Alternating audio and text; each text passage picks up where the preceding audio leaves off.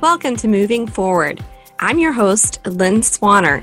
On this podcast, I'll interview forward thinking Christian school leaders and educators on best practice, innovative approaches, and new opportunities in Christian education. Today, my guest is Dr. Mitch Salerno, who's the head of school at Monte Vista Christian School in Watsonville, California.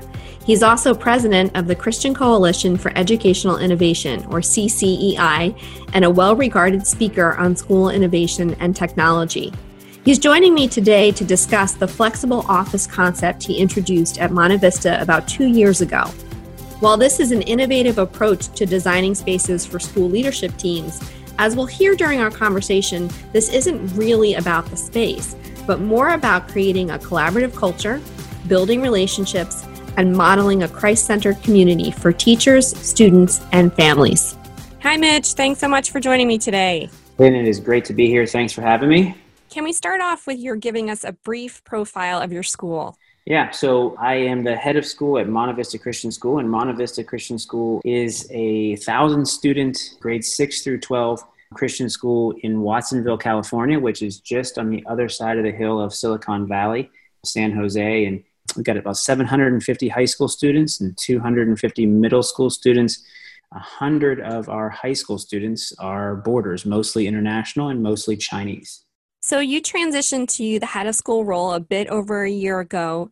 Can you tell us what the office spaces look like when you first arrived? Yeah, so when when I came to Monte Vista, we were um, our, our offices were, were quite traditional um, and, and quite um, spread out. So Monte Vista is a, is a 105 acre campus. We've got about 20, 25 buildings on campus. And so our offices were exactly what you would expect. Each person had their own office. Each office was disconnected from the other, not only through walls, but often through buildings or through space throughout campus. So very much what you would expect from a school. So did you feel that that space with the separated offices and distributed across all those buildings on campus, did you feel that it facilitated or contributed to a specific leadership culture at the school? Yeah, I think it, it, it facilitated a, a leadership culture that is what I, for the sake of say this podcast and, and perhaps other things, call traditional, which is that um, leaders were operating their departments in in silos, separated from other leaders, and so your your finance operation was completely separate from your admissions, which was completely separate from your academics, and even within academics, you had these siloed departments. So I think the structure itself was being borne out in how the communication patterns and the interaction patterns within the organization were occurring. So you arrived and you found this situation on campus, both physically and in the leadership culture. Why did you feel you wanted to make a change, um, both in those physical office spaces and then in the culture overall? Yeah, so I mean, one was an observation of what I saw here, right? So I wanted to to move and shift that culture here. Two was just a broader understanding and experience with office culture in general. So I think what I experienced here was not unique, and probably for the folks listening, is not unique to just this culture, but it's transferable, I think, across many, many cultures. Um, so, but specifically for here, um, the transition was needed because of the the magnitude and you've been on campus lynn so you know this the magnitude of physical space. Those silos were not only in existence but they were entrenched. And a lot of that was due to um, again not just separate office space but those offices might be separated by by four buildings. And so it became very clear that for us to grow the first thing that we needed to do was to unify the administration. And then I would add to that, we as a school had been talking to our faculty, to our students about what what then we called 21st century concepts of collaboration and and and and those things but we're asking the folks deep in the organization to be collaborative but our upper administration to even mid-level administration was anything but because of the structure of the office so I was there, I think, a couple of times. The first time was in the middle of your working on the transformation. And then the second time was a few months ago, and the work was fairly complete. But I, I know there's still work that you want to do.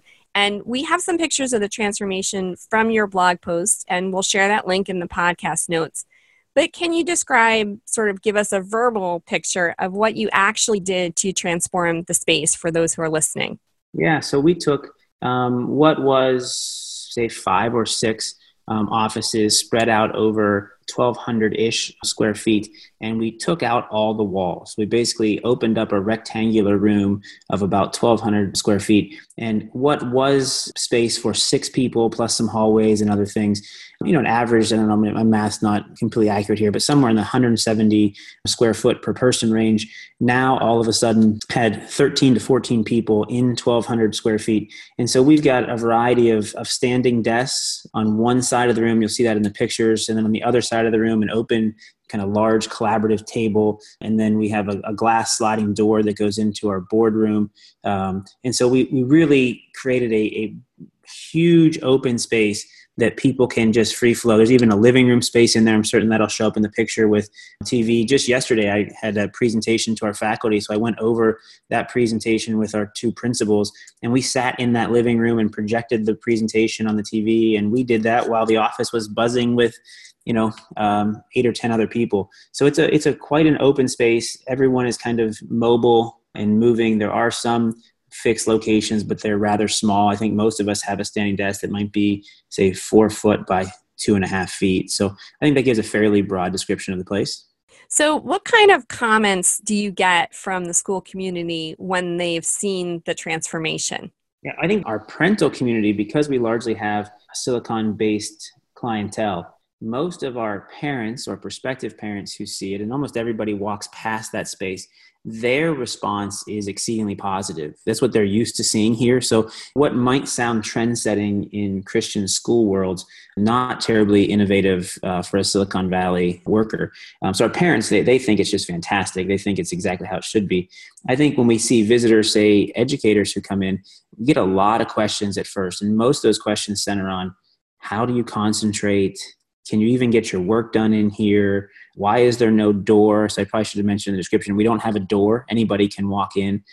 Is this efficient? Those are the types of comments that we tend to get. Our own staff, by and large, uh, like our faculty now, I don't even think there's any question. They just come in, hang out, work, go in and out. It's completely free flowing. Students, by the way, love it. Um, I've got a group of students who come visit me every day for lunch and hang out and actually play video games on my on our TV in there, which I think is quite interesting. Most schools don't have that happening in their admin office, but I, I think it's fantastic and it's proven to be a great connection point for us.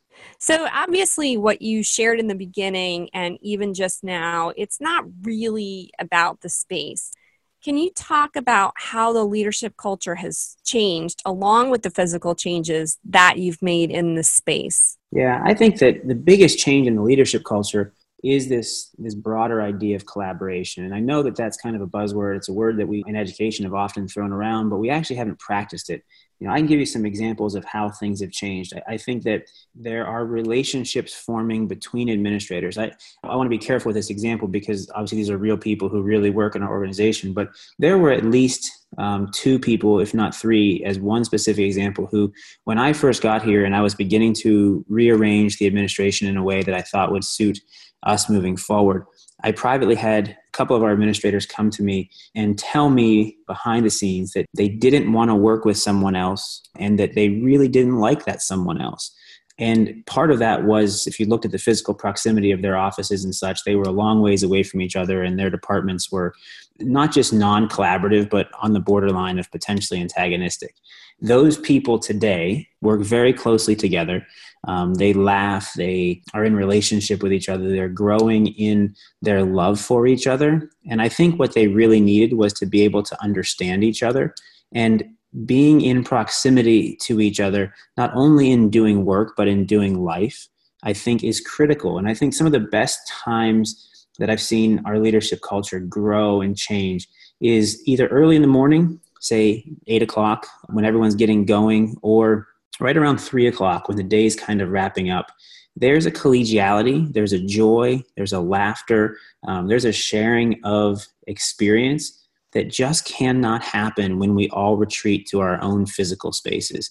And my contention is that those team building times, amongst many other things which we can talk about in a few minutes, begin to knit people together in a way that is exceedingly unusual, potentially worth some of the headaches that come when you're in a shared space. Yeah, so thinking about those headaches, what have been some challenges, either that you anticipated or that were unanticipated, uh, that you or your team or others have experienced? And I'm also curious about how you've worked to address those.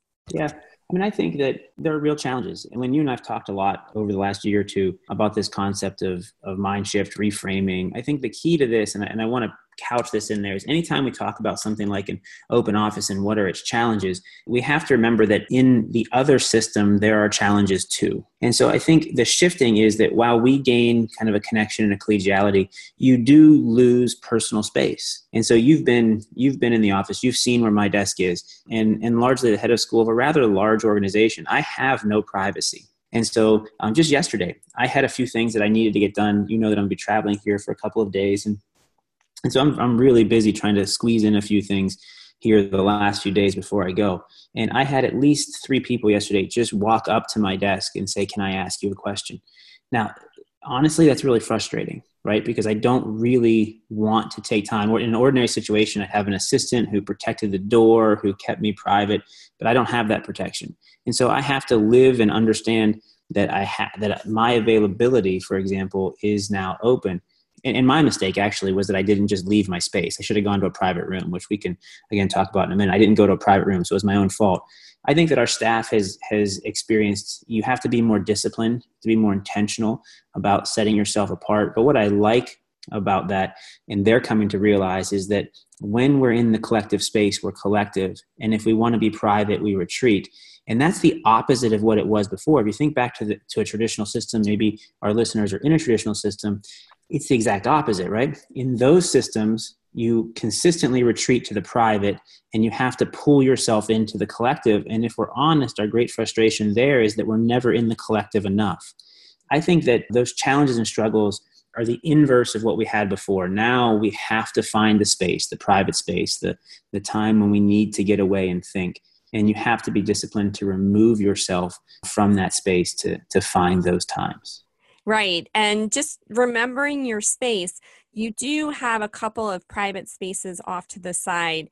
And for our listeners, maybe you can talk about the system you've actually developed for reserving those for people who are just wondering how you go about sharing those private spaces.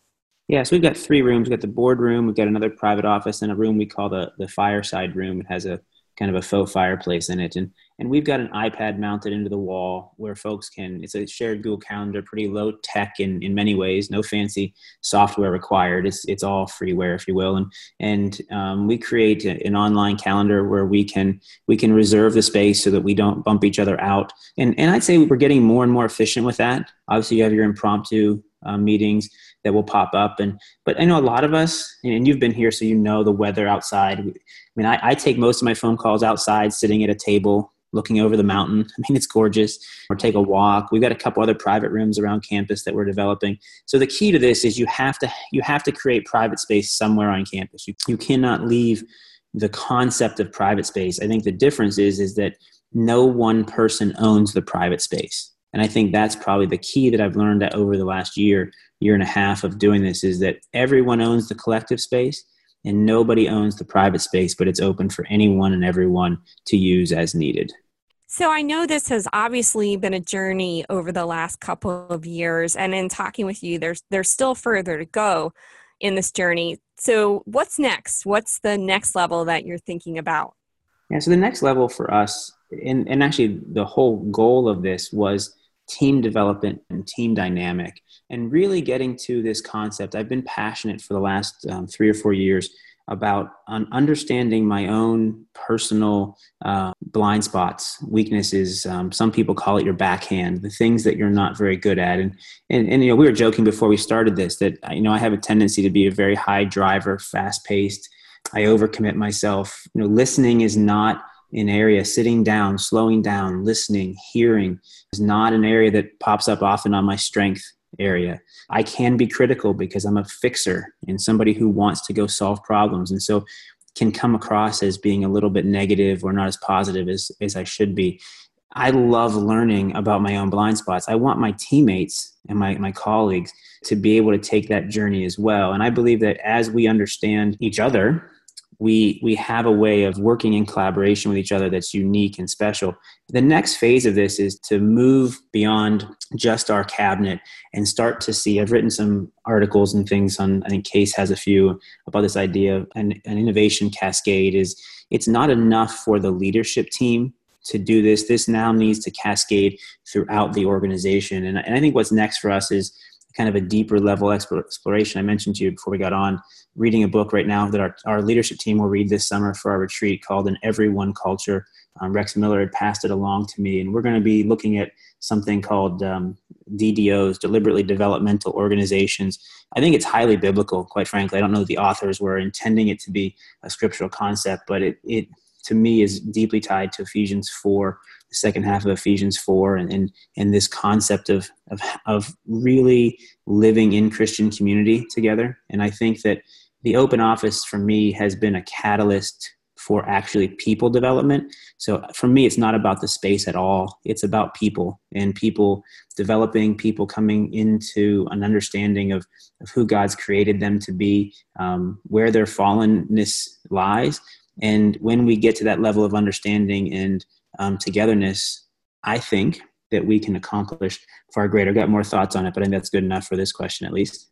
Yes, that's great. So, what advice would you give Christian school leaders who are sort of starting to think about this?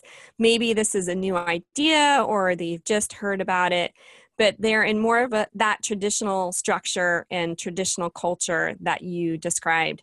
So, what advice would you give to them about thinking about space really as a lever for transforming their culture?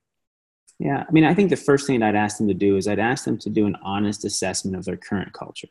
So I think whenever we talk about change or transformation, I think that the general tendency, I was just talking to our staff about this yesterday for another initiative that we're doing, um, is our, our general first reaction to transformation is usually a fight or flight reaction. So we immediately either flee it, like, oh no, that can't be for me, or we fight it. Well, if this happens, then this will go wrong, and therefore everything you said is is wrong. We throw the baby out with the bathwater. So we have a fight or flight. I think the first thing that I would ask leaders to do is to calm those emotions because they're real and they're okay because those are normal.